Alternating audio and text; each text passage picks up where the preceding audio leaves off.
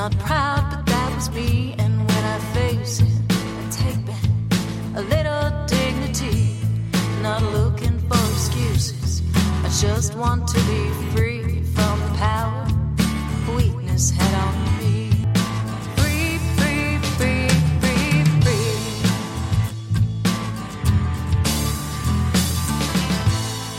Hi, everyone, and welcome to The Bubble Hour, where real people tell real stories of addiction and recovery. I'm Jean McCarthy, recovery author, blogger, and podcast host. I've been chronicling my adventures in life after alcohol since my first day of sobriety nearly ten years ago in my blog Unpickled and in the books that I write. I tell my stories there, and I hold space for your stories here. And today, I'm holding space for Sean McCann and Andrea Aragon, the husband and wife team behind the recovery memoir, One Good Reason. Sean McCann rose to fame as a founding member of the multi-million selling folk group Great Big Sea, which my Canadian listeners will recognize as the lovable rogues with songs everyone knew the words to and we shouted from the dance floor. For two decades, they reigned as our country's biggest party band. But all of that performing and partying allowed Sean's alcoholism to flourish in plain sight. He drank to cope with the long-buried pain of childhood abuse by a trusted family priest, a secret he kept until two thousand fourteen, when he shared his truth and began using his music and stage presence as a mental health advocate. One Good Reason includes the parallel narrative of Sean's wife, Andrea Aragon. Her balancing insights give this memoir extraordinary look into the nuanced and complex effects of addiction on the family. Please enjoy my conversation with Sean McCann and Andrea Aragon. Okay, well, Sean and Andrea, thank you for being guests on The Bubble Hour. I'm so excited to talk with you and share your story with the listeners of this show.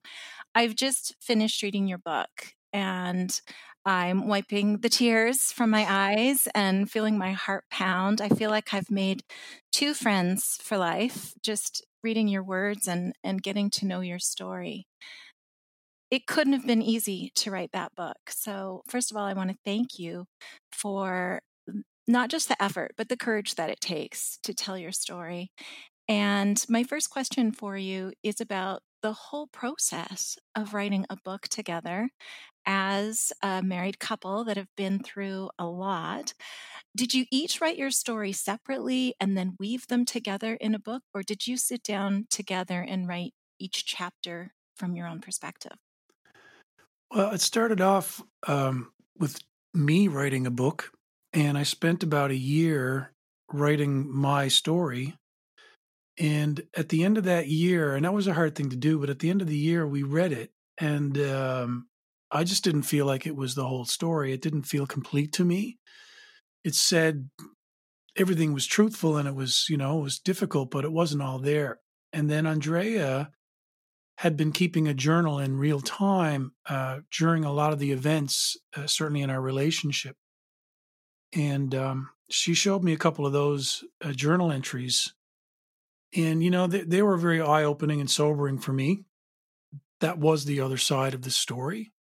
And uh, so we decided to write the book together so we'd have a comprehensive look at, at what the truth really was from every angle.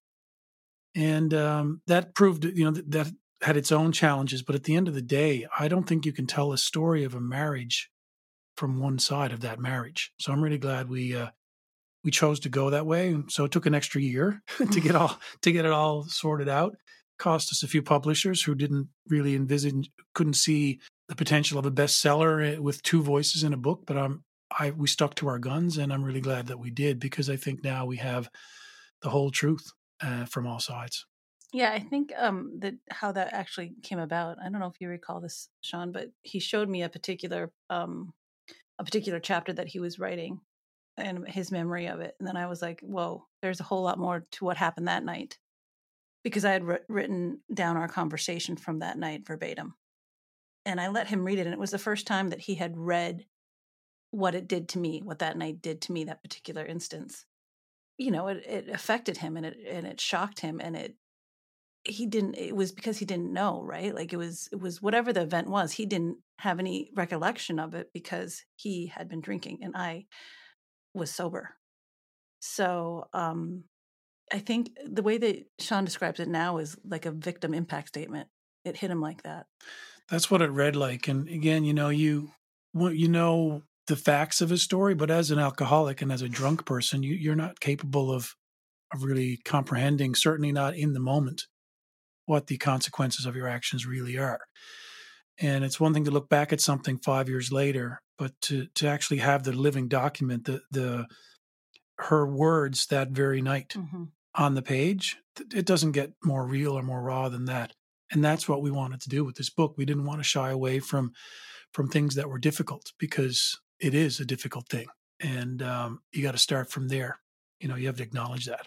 So what he did is that, so Sean had this this document, this basically the finished book, and I would I would take it chapter by chapter and add my part to it. This is what happened in my world on that same event. So it's it's the same event, looking at it through two different lenses. And I think that's, you know, not only what happens in a marriage, but certainly what happens when um, you're a person living with an addict, and even a recovering recovering addict, because we go into those chapters too. For me, it was letting everybody know that it's not just the addict that goes through the crisis. You know, it's everybody in their orbit, and I was in Sean's orbit, and so was so were our boys at the time, and they were very little, but um, you know, it affects us all. And I think sometimes we all get tunnel vision with our own stories and how it affects me and only me. And I just felt we, we both felt really passionate about really having a big full circle on the story. Yeah, I mean, we don't live in vacuums. We don't live, yeah. you know, we wanted to address the consequences on a familial level as a couple. And I think we got th- we got through that. That was that was hard, and that mm-hmm. took a long time as well to Yeah, really hard. to um, to get through that on a personal level. But I'm glad we did. Well, it strikes me as something that would be particularly challenging and maybe not advisable too early in the healing well, process. We're divorced because... now. We're no longer we married at this okay. point, but I mean, it was, it was That's fun. The next book. I really think that it it would have the potential to be divisive at certain stage in the healing process, but you would have to get past the instinct of wanting to protect yourself and shape your image. Did you keep the reader in mind and the, the message in mind? What did you focus on to, to take that higher ground of honoring the truth and honoring the big picture versus protecting yourselves? Well, there's many pages that, that we didn't include, um, and anecdotes and stuff. We tried to at least tell the story from t- to a point. There is a message here, and that the, and the message is that no matter how bad things get, if you don't give up, you can be successful.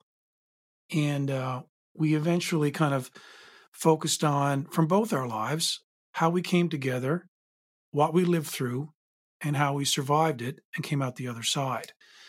And you know, it is it does deal with some heavy subjects, but the book is ultimately about hope.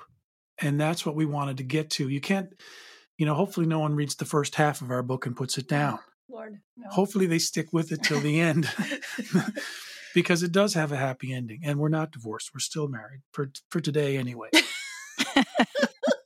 One day know, at a time, right? The pandemic might really put us over the edge. I'm on a day-to-day. Uh, now I go day-to-day. Just, I never really know. I'll be here tomorrow. No, but I think he's right, because we we did have, you know, the over the overall goal of the book was to provide hope, because, you know, one of Sean's favorite lines is, if the guy from Great Big Sea can get sober, certainly you can get sober. You know, being from the biggest party band in Canada and going from that guy who was the biggest partier in that band uh, to the guy that is sober. And through all the stuff that we went through, we just we, we wanted to provide a little bit of light in the darkness of recovery, because while it's great being in recovery, it's really, really, as you know, hard work. Yeah, no one had more access to amazing booze and drugs than I did, and no one was more encouraged yeah. to to uh, indulge. That was the brand we sold, and people loved it. And when it came time, when we finally decided that this was not the healthy place to be, it was really hard for me to to turn it around and walk backwards through that. Uh, and again, it's um, but it can be done. And people always ask me, you know, how did you do that? How do how do I do that? Is what they mean. And uh, the you know, there's no real secret to this. The the answer is really just perseverance. And what just, works. Just right. Whatever. You you will find something that works for you. And whatever that is, it doesn't matter. That's, you got to run with that. But persistence is the key. And, um, you know, you just, you fail and you try and you, you just keep, you keep trying. You fail to, to, till you succeed. I mean, that's a rule of business, isn't it? I think now, given the stock markets the way they go, but it's true, because I've lost a lot of friends who, in the industry who, who never, who never made it. And it just breaks my heart every time, because I do think that everyone's capable of recovery. I don't think there's anyone that's excluded from that potential. And um, it's just hard work. But with every great challenge, there's always a there's always a great reward.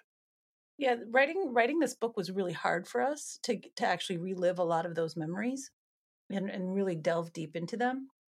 But I think we both, Sean's been doing um, a lot of what he calls musical keynotes. And after his uh, speeches or keynotes, he always has a line of people coming up, usually disclosing to him about some trauma that they've had.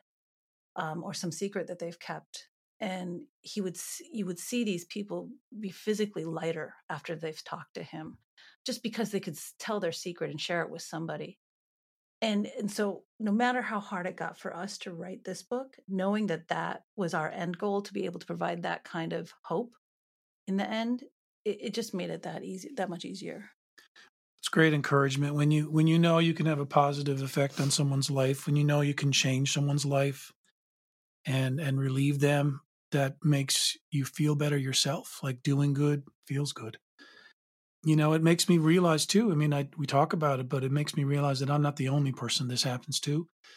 I'm not the, you know, I won't be the first, I won't be the last, but, uh, you know, there's, we all have our thing. And uh, as long as we remember that we're all connected, then we can work it out together. Yeah, not being alone was a huge deal. Not feeling alone, because when you start feeling like you're the only one going through something, you start feeling hopeless. And so that was that was another point of the book, is to be like, look, we're all going through something, and and it can get really, really bad and really desperate. Um, but you're not alone, and it's a, that's a really powerful thing to recognize. I think it was for me anyway. Yeah, and especially for addicts who, uh, you know, when I when I first sobered up, as you remember, you know, recall, I, my phone stopped ringing, so I was oh, yeah. alone. You know, you. You are you are put in a you are socially isolated. You have to change your circle of friends.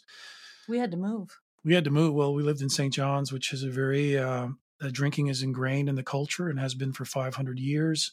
It's a great town to visit, especially if you want to get your party on and stuff. It's got beautiful country. Mm-hmm. But if you're an alcoholic, it's a pretty tangly spot. It's either if you're an alcoholic and you live in Saint John's, you've either won the lottery or you're about to lose big time. And uh, I was a little bit of both. And I got out just in time, I think.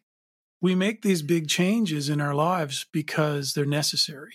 And uh, so ultimately, at the beginning, you feel this acute isolation. You work your way through it. And what I, I remember one an old, an old alcoholic said to me earlier on, he said, better friends ahead. Just mm-hmm. don't give up and you'll find them. And it's true, you know.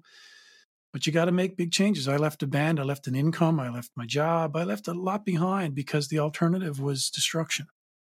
So it's you, so hard. It's, it was, I can't even like going backwards. Uh, maybe you can relate to this too, Jean, like going backwards, thinking about how hard it was going through that, uh, those initial years of recovery. It is so hard and it's so much work and it's constant and it's daily. And you, sometimes you don't think you're going to make it and it's, oh, but it's so worth it. The, the end, the payoff in the end. Yeah. And you, you, you remain vigilant. I mean, I feel pretty, pretty strong now. Like I don't, I don't doubt myself at all. Like don't have these challenges of confidence, but the pandemic it's has been quite a challenge. It's, you know, it's gotten, there's been a couple of times that it, where not my confidence was thing, but I wonder if you're new to recovery, mm. how hard it is if you just started recovery in January, like how, what a year it's been for you to start. So stress is something we all share, you know, and, um, and, you know, we, we develop our own coping mechanisms. And uh, what I had to do is change my social circle right away. I had to change so much and find new things to do. So I, I don't drink anymore, but I, I run every day. I kayak. I, I'm in the woods as much as I can be. I'm with my dogs. I make music. You replace negative things with positive things, and eventually you fill yourself up again, and there's lots to do again, and there's lots of people to talk to. One of the most powerful aspects of recovery is landing in our authenticity. And as I read your book, it really struck me how, you know, you were on stage and living a life that those of us watching from the outside thought, man, those guys have it made, and they're so great, and they're having so much fun. And, you know, it's like the life of the party is is crying inside. And when you took your power back and spoke your truth and and really started healing, not just on the inside, but also out loud, that is a whole different way of living. And it's something you fought all up to that point.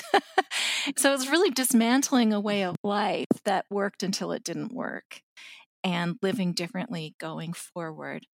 The book illustrates really how hard that was. But what stood out to me is that the relationships with your bandmates didn't survive, but the marriage did. So it seems to me that one had to have a footing in reality and the other one didn't. Is that how it feels? Did you feel like this this has the potential to heal and the other one was too hollow to heal?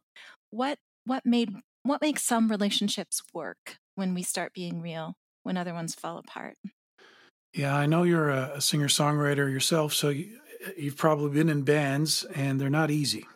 They're volatile outfits. It's like being married, uh, in my case, to three other dudes. You know, it's so in twenty years' time, that that would be, you know, surviving that long is is actually quite an accomplishment in that industry.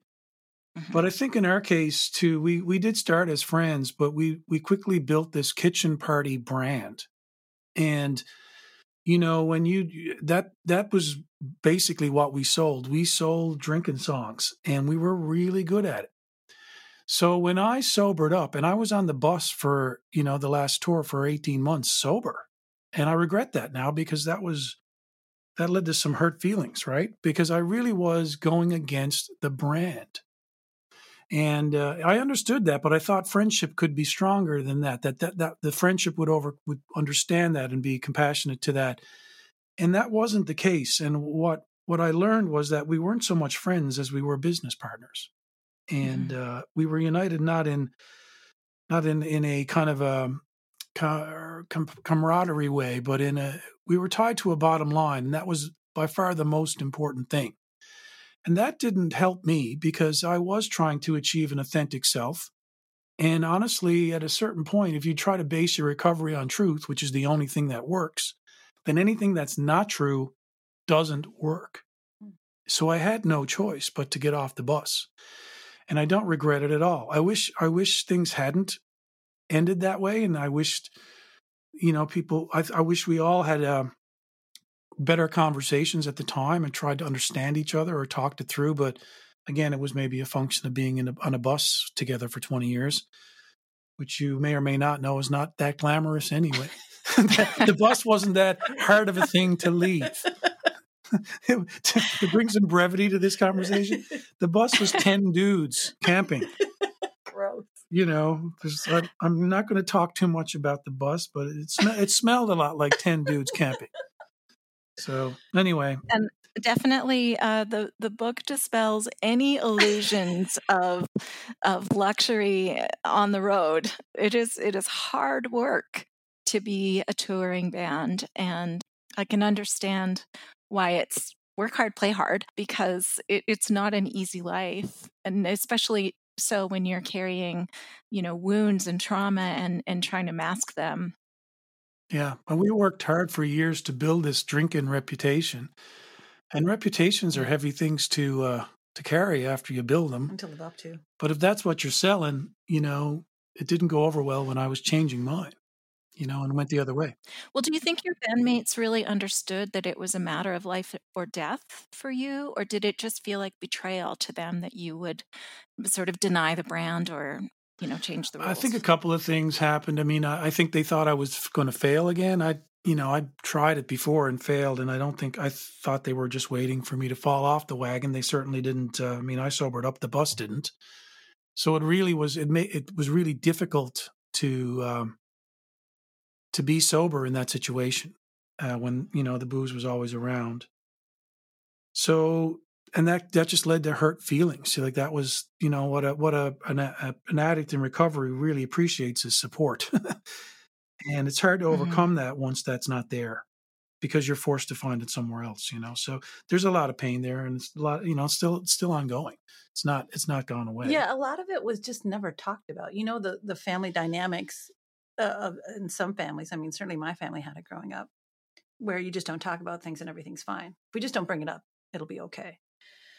I don't ever recall you talking to me about a serious conversation that you had with your bandmates about your drinking problem and what led you to drink. No one on the bus wanted to talk to me about me sobering up or being in recovery or why I drank. That wasn't that wasn't it. And to be fair, if the, the path we've chosen, Andrea, for the last almost decade now, because I'll be ten years sober. Yeah. twenty twenty-one.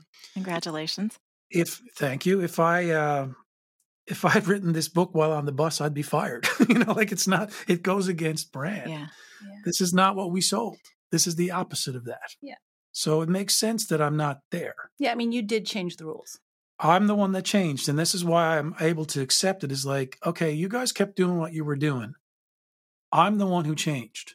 I have to accept that that's the case. Just because I'm going to change doesn't mean everything else is.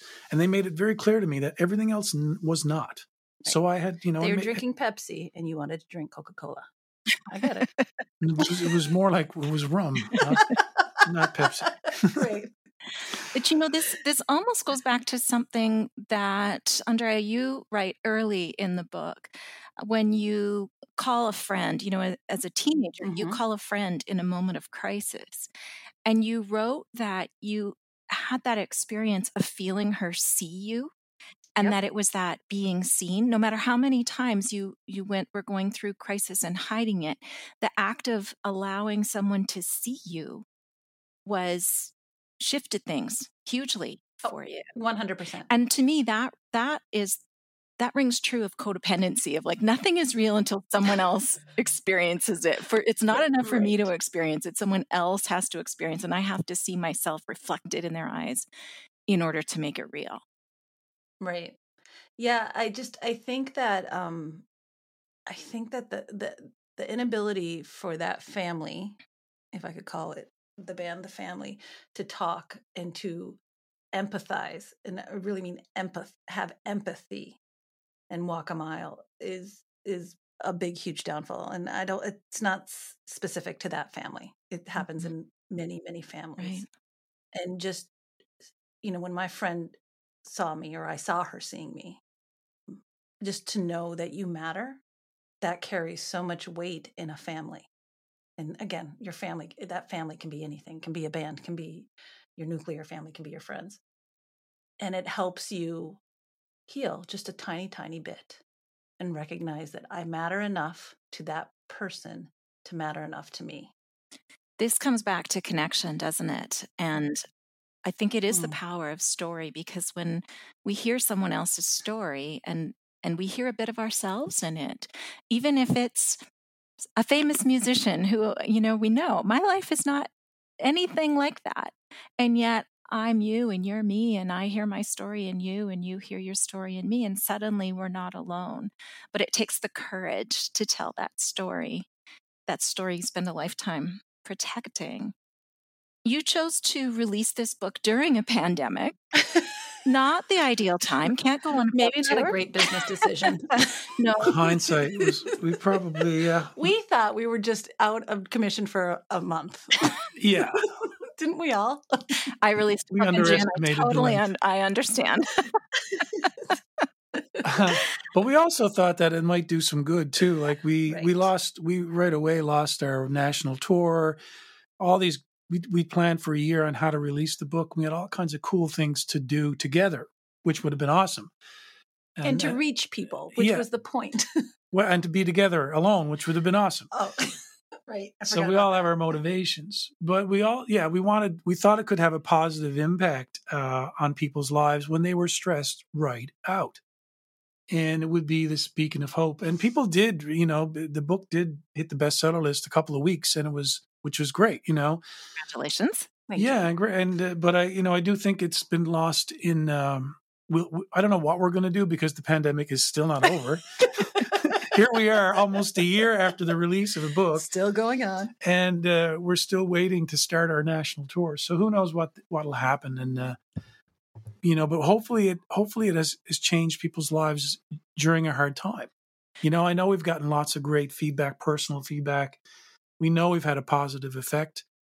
We know COVID may have prevented the book from reaching more people, but the people that it has reached during the pandemic are the people that really needed to read the book. Mm-hmm, yeah. And we hear that every single day. Yeah. And I think to go, to go, to go back to your point, Jean, I think that, you know, talking about connection and hearing people's stories and seeing yourself in their stories, one of the most powerful stories that Sean tells is um, when he actually disclosed the reason that he started drinking and disclosed his abuse. And he was able to do that because, and I should let Sean tell the story, but I'm not going to let him. Do it. I do speak for him most of the time after all. um, but he saw somebody get up before him and he was giving a little five minute speech and disclose about his abuse. And he didn't, well, Sean, you tell it. You tell it in much better, better prose. Now you want me to go? Now? Yes, she can edit that out, for God's sake. I, I insist that you do not edit that part out. Um, no, I mean, it helped. It did. You were talking about Polly O'Byrne. I am talking about Polly, yeah. Polly O'Byrne uh, was also a survivor of sexual assault. And uh, he spoke in front of me, and he spoke so honestly and plainly. And, uh, you know, I was going to speak after him about recovery. I'd been in recovery uh, all of two years, I think, at that mm-hmm. point. And I was eager to talk about the addiction and, you know, surviving the bus and all that. But when I saw him get right down to the truth, Uh, you know, this was the thing I feared the most. I was still determined to carry my secret. That was my problem. And I, you know, I always thought that I would burst into flames and suffer greatly. And he, he didn't do that. He didn't explode. He, in fact, looked better for it. He looked stronger. He looked way happier when he sat down than when he got up. And, it, you know, I just saw what was capable, and it just dispelled my fear enough for me to, to, to follow suit and to just spit it out and get it done. And that was a game changer for me. Because what I do know for sure is that people drink and use drugs for reasons. And if you don't get at that, if you don't get down to the core truth about why you're behaving this in this self-destructive way, you might be able to have times of recovery where you're sober for bits of, but that problem won't go away. Problems don't solve themselves. And denying they exist only leaves them there for them to come back again, you know, with a vengeance. So I'm really lucky. I don't think I'd be sober now if I didn't actually have that experience. Right. And so to my point, sorry. Did I tell it wrong? You told it perfectly, exactly how I wanted it told. Thank okay. you. Um, is that watching somebody else be vulnerable helps us recognize I can do this too. Again, another theme kind of that we wanted to put, that we hope got shown through in the book. Mm-hmm. Just being vulnerable is okay. You won't, you know, explode into a fiery ball, or you won't crumble because you're stronger than you think. It takes real strength and bravery to become vulnerable. Yeah. Mm-hmm. Uh, it takes a lot of, uh, a lot of um, courage to, to, uh, to face your demon, like, and, and really deal with it. Um, it's far easier to not do the, that hard work and to skip over the hard bits and uh, and just pretend it's, that you're going to be fine. And for, again, for you might be fine for a year or two or three or five, but I don't believe you'll be fine forever until you actually uh, address the, the, the, the core the core of where you're coming from, mm-hmm. why it started mm-hmm. in the first place. So the drinking or addiction is really a symptom of trying to cope with trauma, and and had had you not talked about it, or you know, if we don't heal heal that core trauma, we might be able to stay sober, but it'll the issue will come out in some other way, right? I mean, there's always, one hundred percent. There, we call it whack-a-mole sometimes, you know, especially for women, there's a lot of overlap between uh, an eating disorder and addiction, or gambling disorder, or, or love addiction. And, you know, so there's, there's often process addictions that go hand in hand with physical addiction, because they're all different Band-Aids over the bullet hole. And, and until we start addressing that core wound, it's really hard to to change how we live. Otherwise, we're just sort of learning a new dance instead of learning to stand strong. Andrea, I was really touched when you wrote about talking to a therapist and dealing with, you know, your role mm-hmm. in the relationship and understanding, you know, what your choices were at mm-hmm. when you got to a crossroad. That was that was a really touching segment to read, because I would say that if you sat around and told your story to your girlfriend, they would easily say, he's a jerk, he doesn't deserve you, you know, this, oh, you're yeah. blameless. I know I had plenty of that. And uh, yeah, and and it's what we do for one another out of out of loyalty, but but really your healing couldn't start until you took your power back too. Some marriages make it, some don't. Do you think that is the key to building back together, is to is to both sort of take a stand and, and heal on your own and then work together? How does it, do, would you would you dare to give any advice? I, no. Um, sorry. Uh, of course I would give advice. I, I love to give advice. Not not all of it is good. I can only go from my own experience. And after years and years of, you know, being an enabler with my father, I think as women in particular, we like to make everything okay and just smooth everything over. So I was I was practiced at that and really great with that. I had to take a real hard look at myself. And obviously I had my own eating disorder issues and uh, self-harm issues, as I talk about in the book. I don't think there's any way that you can be a successful in a successful partnership unless you, you don't have to love yourself, but at least you can like yourself. Because I think loving yourself is a really hard step. And at almost fifty years old, I'm just starting to get there now. And I still have days of self, self-loathing. I could never ask Sean to walk through the fire that he had to walk through in order to be truthful and authentic if I wasn't willing to do it myself. And that, in an, that work, that parallel work that we had to do ourselves helped us be stronger individuals, which helped us truly rediscover each other. Like we, we knew each other as drunks, you know, because I was a heavy drinker also, not as, not to his degree. And then as roommates, um, while he was still drinking and I was help when I was raising the kids. So once he got sober and once we started going through our work to get, you know, working through our stuff together, not together separately, rather, we had to decide if we liked each other again. You know, like, who's this person now? And so that that work could have never been done on on us as a couple if I would if I didn't get straight with myself and start getting rid of the self-loathing that I had. So yeah, that's that's the long answer to your question. And now we're perfect. We're just and now you're perfect. Perfect couple. We love each other all the time. That's all we do. I often think that my marriage is just so much stronger with me as a person in recovery. And ironically, I'm less of a people pleaser now mm-hmm. than I used to be. And you would think that if you're running around being a people pleaser, you would have a great marriage because you would be making everything awesome all the time, but it doesn't Which work that way. Which you're super resentful. Yeah. So you're a little bit angry too, if you're a people pleaser. I say this because I'm, I am, I am a, a people pleaser in recovery as well. And and that is definitely just as hard to change. It's as as any other coping mechanism. It's again, it's that symptom of not feeling safe. And I, and this came through in in both of your stories in the book, that you didn't feel safe to just be yourself. You didn't feel lovable. You didn't feel worthy. So in order to write this book, obviously you had to get there. And I found it so interesting that In in the book, you don't even meet until halfway through the book.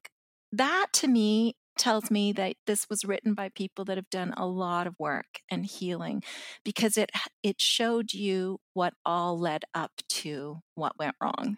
How did you look back and see all of that? And do you could you rewrite this book again? Like, have you learned so many more lessons about yourself since writing this book and looking back? Do you like do you do you want to stick pages in there of uh, new realizations that you've had, or do you feel like it's definitive and done? I'm going to go back to songwriting for, for about probably the next ten years. Sean's never doing another book, so this is a hard no for him. I've only got that. That's the story I wanted to tell. The rest, I'll uh, I'll go back to the away from the prose and back to the poetry. I think you can say a lot in a song, and and the book is littered with songs. There's sixteen in the book. Yeah, and it, um, it's it's a beautiful addition to the book too. It's it really is like having little. little notes stuck in the pages and illustrations. And it, it does bring the story out in such a rich way. I enjoyed that a lot. Yeah, it was purposeful because that's, you know. That's who I am. Those songs Sean. are, that's who I am. And, you know, that's who I'll return to. But I thought it was important. This was a challenge for me. It was really hard. In many ways, it wasn't, it was just another big step in my recovery to get through it. And, um, you know, I just, I have faith that it's, it's not, it's not that, it's not over yet. Like, this book is still has a path to follow, and I hope it has lives to affect. I hope and believe that it will it will last longer than um, the life of a normal book. I think it has a place in people's lives. I think the, for lack of a better word, the, the story is somewhat timeless. It's mm-hmm. the story of a lifetime. Now, our life is not over, thankfully, but this is the part that that we have to share because it's important. Uh, there's important messages and lessons here that I stick by. And um, I, I mean, I hope it finds its its audience. I hope it really, uh, we're going to, this pandemic, and to bring back that to the forefront, there's going to be years of healing mm. necessary, and there's going to be scarring. And this book is all about healing and scarring and using useful, practical tools like music and and love to overcome these things. So um, I don't know if that answers your question. You didn't, but I'll answer. I tend to I tend to get off topic sometimes. That was a the question in my head is usually not pivot. The question you asked. Right, right. But Andrea's here and she's going to answer the I'll question. I'll answer the question. I don't think that it was, you know, it's not, of course, there's pages and pages more that we could now, as you said, fill in, having learned what we learned in the process, in this process, but that's kind of what life is, right? It's, it's, you take a snapshot of it, and that's what this, this story is. It's a snapshot of a time frame when you have to relive it to write it, and you have to talk about it. Then, you know, you're not as in the moment, so you can sit with it a little bit more, and you find a little bit more peace and a little bit more space in it, and find maybe a little bit more grace in a situation. Whereas before it was like, no, it's, it's certainly just this way. But now, in retrospect and with time and patience and clarity, you can find a little bit of healing in it. And so, yeah, we would definitely have a lot more to say, but I, I would stand with what Sean semi said in his in his little statement about it's, you know, it has its job to do, and that's and that's what we needed it to do. So I think Sean can be an, an amazingly effective human being on this earth with his music now. Mm-hmm. And with this as his weapon, you know, this, if you think of this as a guitar as his sword and, and the book as his shield, I think that those two things are super powerful. And of course, I'm right next to him on my trusty steed. She loves so. me so much. That is beautiful. Oh, the book, um, the book has some heavy lifting left, left to do. Like, I hope it gets to do that work. Uh, you know, the pandemic has thrown us all for a loop. And one thing it's taught me is that uh, the future is unwritten. You know, we don't, we as addicts especially attach ourselves to things. Uh, to alcohol. Certainties? Well, I was going to say booze or anger, oh. or, you know, we, we get a, we get attached to things and we cling to them, secrets. Mm. And, uh, you know, we, but this is a time where it's really, we have a vaccine, we have hope, but we don't really know what the next world will be like, because this is a game changer, right? So we don't know, and we can't pretend to know um, how the world will be next month. You know what I mean? And I don't, I'm not trying to be scary or anything. Yeah. It's just that we're... Ease up, man. We're in a time where when I say the future is unwritten, the future is unwritten. Uh, I mean, just practical things like trying to pick a day, a line in the sand on a calendar when I'm going to go out and do keynotes again or concerts right. again. Impossible. Right. Mm-hmm. So, you know, people like me, I'm a control freak, you know, and... Uh, what? Yeah. And most addicts are, by the way. Um, we, it, it's very difficult. And I think the the book is still has the power to speak to those, to that uncertainty. And if it can teach people how to live with uncertainty, mm. that would be a huge, a huge win for me and, and make it worth it, you know? So I hope it gets to do that work. That's hard work. Yeah. There's going to be a lot of pain and pain coming up, I think, from, for a lot of this people. This book has got a lot of good work to do, and I hope it gets to do it. That is the beauty of this medium, really, is that mm-hmm. it's there in perpetuity. It's available forever. Uh, yeah. It'll certainly be on my bookshelf for a long time to come. And and just uh, your words will just resonate with me for so long, because there, uh, there's so many overlaps in my life as a person who's been through addiction and, and come through it. I mean, that I've, I, I have yet to talk to another person from any walk of life that tells a story of recovery that I don't relate to. So there's mm-hmm. that in itself. And yet there's just so many ways that you put things that really spoke to me in, in ways that I, I didn't expect. One thing was, both of you talked about your Catholic upbringing. And for me, as a kid, I only went to the Catholic Church when we were visiting my grandma, because the rest of the time we didn't go. But as far as she was concerned, we were good Catholics. And what I loved about the Catholic Mass was that there was this little square book, and it told you every single thing that was going to happen, right? The little monthly book.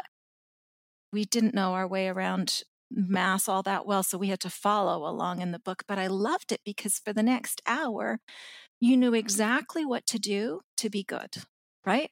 Do this, say that. The priest is going to say this, then you're going to say that, and then we're going to we're going to do this reading, and then then you're all good. Just do as we say, and then we say it, and, and you're, you're fine. All good.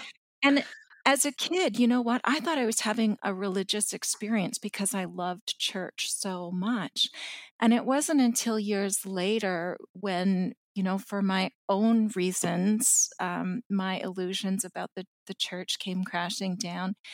And I realized that what I was was a very anxious, scared kid who was relieved mm. for an hour to have someone tell me how to be good. Wow.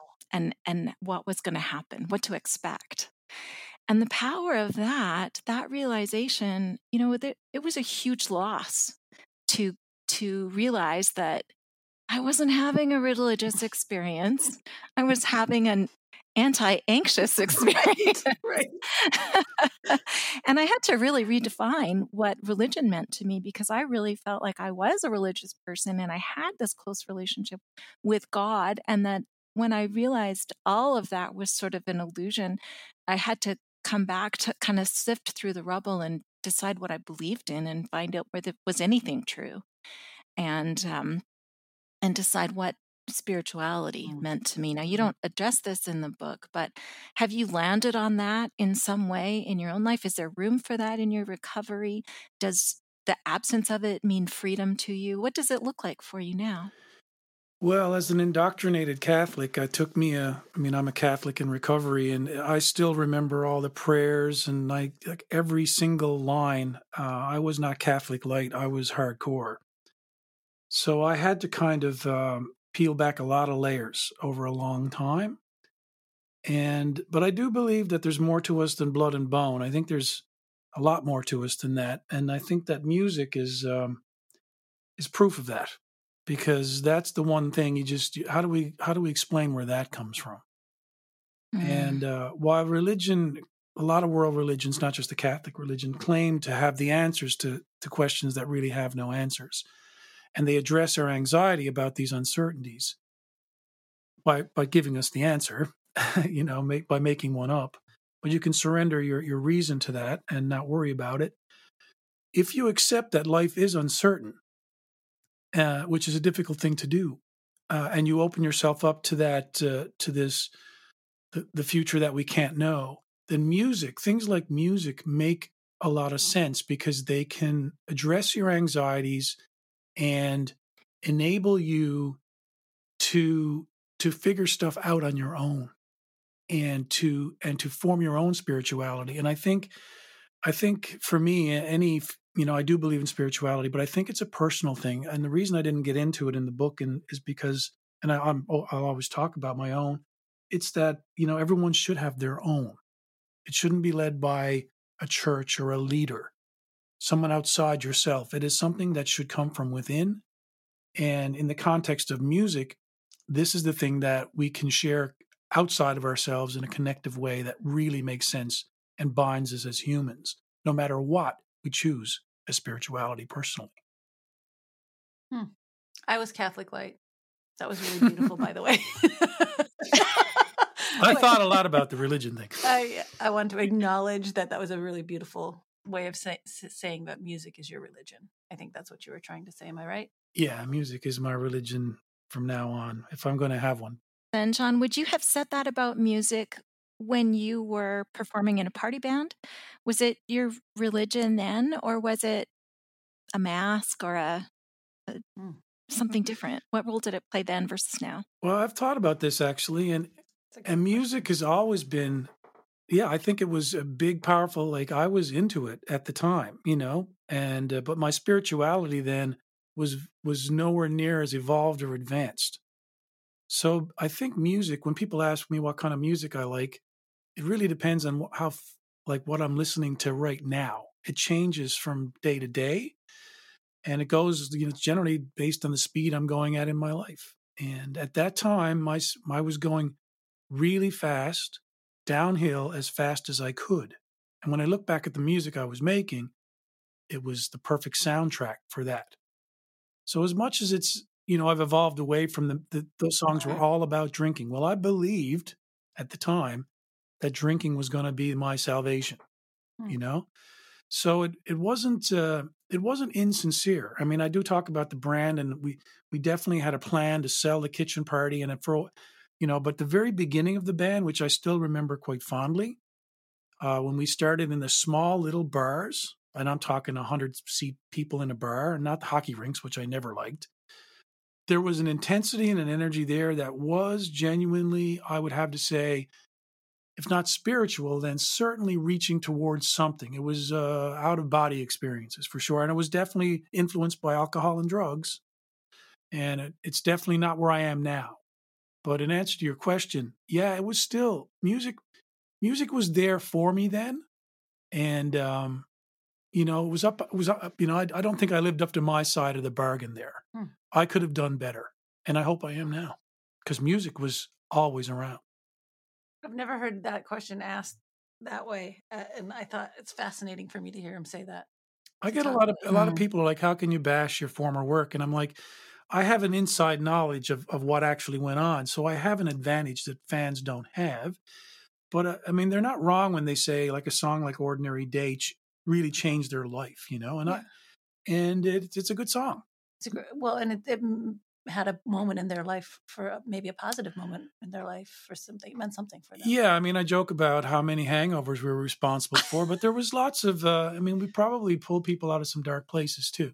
I, none of that occurred to me at the time. Right. And again, it, it would only, it took, it took us four or five years to get to the point where we were, when we started to make a lot of money, that's when we started to pay less attention to the music and more about the brand. Got it. But at the beginning, when we were in these dirty, crappy little bars, there was power in it. And it, and it was enough power to, to give us a twenty year career, which is, on, which is really something, you know? Mm-hmm.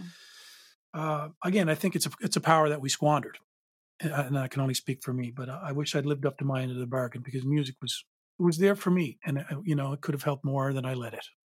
But I'll tell you what. Well, first of all, I, I wanted to say that I covered lots of your songs when I was singing because it was just such great music. I didn't do it justice, but I think it just was such happy music for so many of us. But what I learned on stage was that when you're playing to a live audience, you're experiencing the music with them. So you can see if you're making their toes tap. You can see if you're making them happy because you're having an experience together. And if you play a sad song and you make them cry, you're you're you're both experiencing that together. But as soon as you start releasing your music, uh, in those days on C Ds, uh, then people would say to me, oh, I have your C D in my car and I, I listen to it when I'm driving to work. And it was the first time I felt, oh my God, I'm not in control of your experience of that song. I don't get to tell the story I always tell mm. before I play it.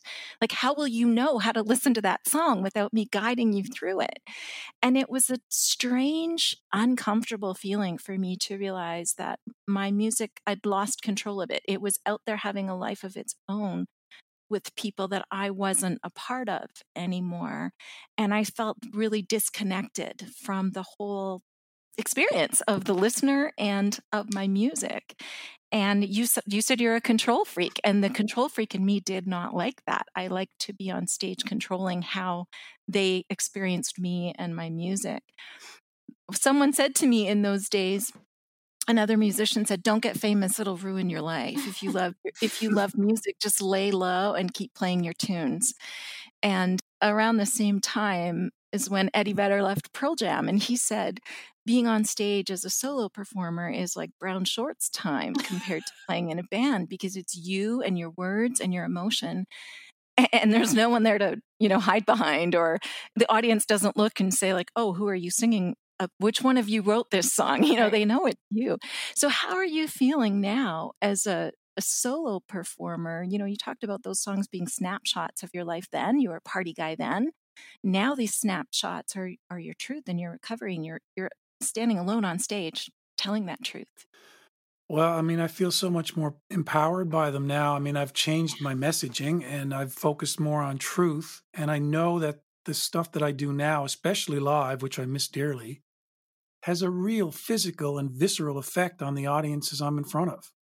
And, you're, you're you know, having that connection. Oh, yeah. And it's, but I'm not, I'm not singing songs like, have a drink, you're okay, I'm okay, let's have a drink and forget it. I'm, I'm singing, let's, no, let's get down to it. And you know what? Don't worry. You can be, it's okay to be scared, but we're going to get through this. We're going to walk through the fire and we're going to come out the other side, because that's how strong we are. Okay. And it's a very, uh, it's a challenging situation to be in, I think. But the, the the lessons I learned in Great Big Sea were how to engage an audience, how to write an anthem, how to lift people out of their seats. And I, and I've, I, I still do that, you know, and the power of one. You're you're vulnerable. You don't have all this stuff. At the end of our career, we had so many things, triggers. We had so many supports in case we screwed up. Mm. You know, our, the machine ran itself, but it was a machine. And now I'm alone on stage. I got a light, if I'm lucky, a microphone and a guitar and a drum, and that's it. And I tell you, man, there's nothing more scary than that. And I love it.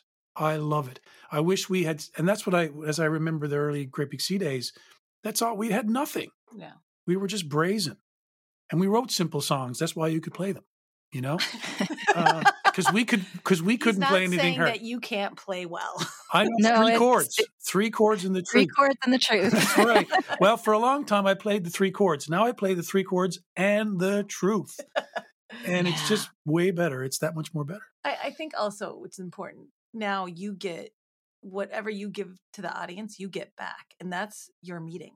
That's where you go to get filled up. When Sean's on stage, when he comes, like he can be having, we, you know, we have our domestic days where we're like, we don't like each other. Get out of here. I mean, I don't say that. I think it. And yeah, I never say it. Does it show on her face, Sean? Right now. Is there a, there's a look. There's a look. There's always a look. But he comes back and he's in such a better mood because he's gotten that give and take from the audience, and he's gotten to receive what they were giving back to him. You know, it's just that it's just it's whatever that works, right? I mean, connection. I I haven't. People always ask me what's program, and I, I just haven't tried it. I've tried a bunch of things, you know, whatever works. And I think, you know, if you look at it, what I do for keynotes and uh, musical keynotes is what I call them. I don't have a script or anything, and I don't have a set list for my shows. But they, they've become my meeting, my program, my therapy, my sponsor, all those things. And it works for me. I guess I'm lucky I found I was able to evolve into that, because I can't imagine, I can't imagine not doing that. You know, I just can't that because it, it's it's not it's no longer it's li- far less about the concert, yeah, and far more about what really is going to happen in that room, yeah, and who's like, going to feel what. Like, you like getting up there being scared and not knowing what's terrified. Really going to happen. And you know what? I have to admit mm-hmm. it. I mean, literally the last fifteen years of Great Big Sea, there was no there was no change in the set list. Mm. There was no. We didn't really have to. We could dial it in. It wasn't difficult. Well, there was no challenge. Could, you only speak for yourself. You you certainly could dial it in. Well, you just end up doing the same thing every night. It was yeah. very scripted, and it was and it was the same set list for fifteen years, and. That in, in itself is is a, is a is a difficult prison to get stuck in. Uh, I don't suffer from that anymore, you know. And it's uh, it's like walking the tightrope every night. And if you don't feel nervous and terrified, then you're not trying hard enough. You know? You need to step it a little deeper into the pool. Well, you know, I really think that for me, being on stage was to keep the audience at arm's length. And when I got sober, I quit performing because it.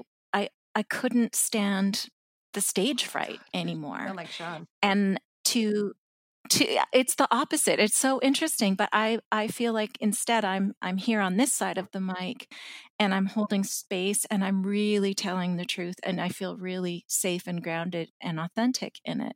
And for you to find that in doing musical keynotes and in being a solo performer whose songwriting is your truth is just such a beautiful gift, and I sure hope that I get to be at one of your performances one of these days before too long, because uh, I'm first of all because that would mean the pandemic is over, and I'll be really happy about that. But I just was so moved by the power of of your message and your truth, and by what you're giving the world in making the effort to tell this story. I know it isn't easy, and uh, it. It's changing lives. So I, I thank you sincerely for that. Oh, thank you for, you know, reading the book. It really means a lot of difference to us. It yeah. means a lot. And, you know, I will be coming to Alberta and you'll be the opening act. That's it. Oh. You're going to have to duet. And there you have it. You're going to have to duet me. That's what they do on TikTok, right? Oh, right, my goodness. All right. The TikTok. All no right. No one's off okay. the hook. No one's retired. No one is it's all back deal. To work. No one's retired. Okay, yeah, I've got a banjo lele that I got for Christmas. So banjo lele. Oh, that's a good thing to have. I don't even sure what that is, but I'm you, impressed by the name. You need to look that up. You need one. You definitely banjo need lele. One. I need it's another instrument, show. Don't I, honey? No, she he does not need to look it up. But thanks for the offer. It's just little, Andrea. It's just little. You have room for it. Before I let you go. Uh, tell our listeners how they can find you, how they can get your book, and where they can connect with you. Just email Andrea. It's true. It's true. It's all us. We're we're a team of two. Uh, w w w dot sean mccann sings dot com is Sean's website. And, you know, my ad, my email is right on there, Andrea at sean mccann sings dot com. And our book is on that website, as well as some other merch, I think, some digital downloads, because nobody has C Ds anymore. I have a couple boxes in my basement. So do we. We don't have vinyl, but I think we're the odd man out there. And, you know, it's sold everywhere. It's sold on ebook. It's sold at all the independent bookstores. It's sold um, at the big bookstores. And, you know, hopefully we'll be able to see some people once this is all over and sell them ourselves to people. Yeah, that's the plan. It's all going to happen. But, yeah, we're unmanageable, so we don't have a manager. We don't have any agency. We're we're a one-stop shop. I feel like shop. I am the manager, so let's just settle on okay. that. just just talk to her. She'll tell you. She'll tell you what I'm allowed to do. Well, it's good to hear your laughter and to to hear the joyfulness in the way that you interact with each other. It's a beautiful thing. And I'm I'm very grateful for you being here. I'm glad for your recovery because, I, I mean, as much as I loved your music all throughout your career, I I even more so love what you're doing for others right now in, in shining in your truth. So thank you both so much for being here. Thank you, Jane. We really appreciate it. Thanks for having us. I look forward to seeing you in person whenever this is all over. Yeah. Me too. And listeners, thank you so much for listening today. Please be sure to pick up a copy of One Good Reason. You will be moved, I guarantee it, especially after hearing the way that they talk and laugh together, just to know that there's just so much joy that lies ahead, even during the hard times. Also, be sure to go on your favorite music provider and download Sean's music. Hearing his story and his music adds a whole nother dimension to understanding this man and his message. So, until next time, everyone, thank you so much for listening. I'm grateful you're here. Please take good care. I own it, I did that. Not proud, but that was me. And when I face it, I take back a little dignity.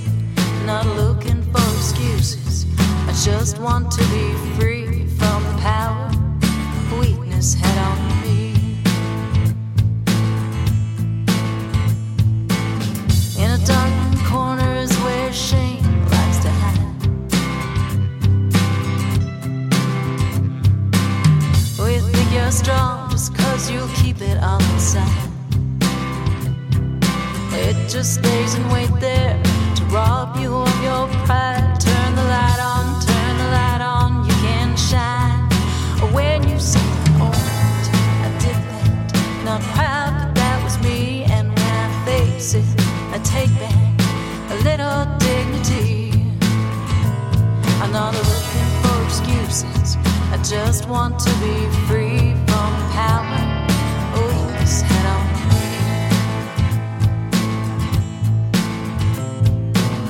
You don't have to shout it out on Main Street to be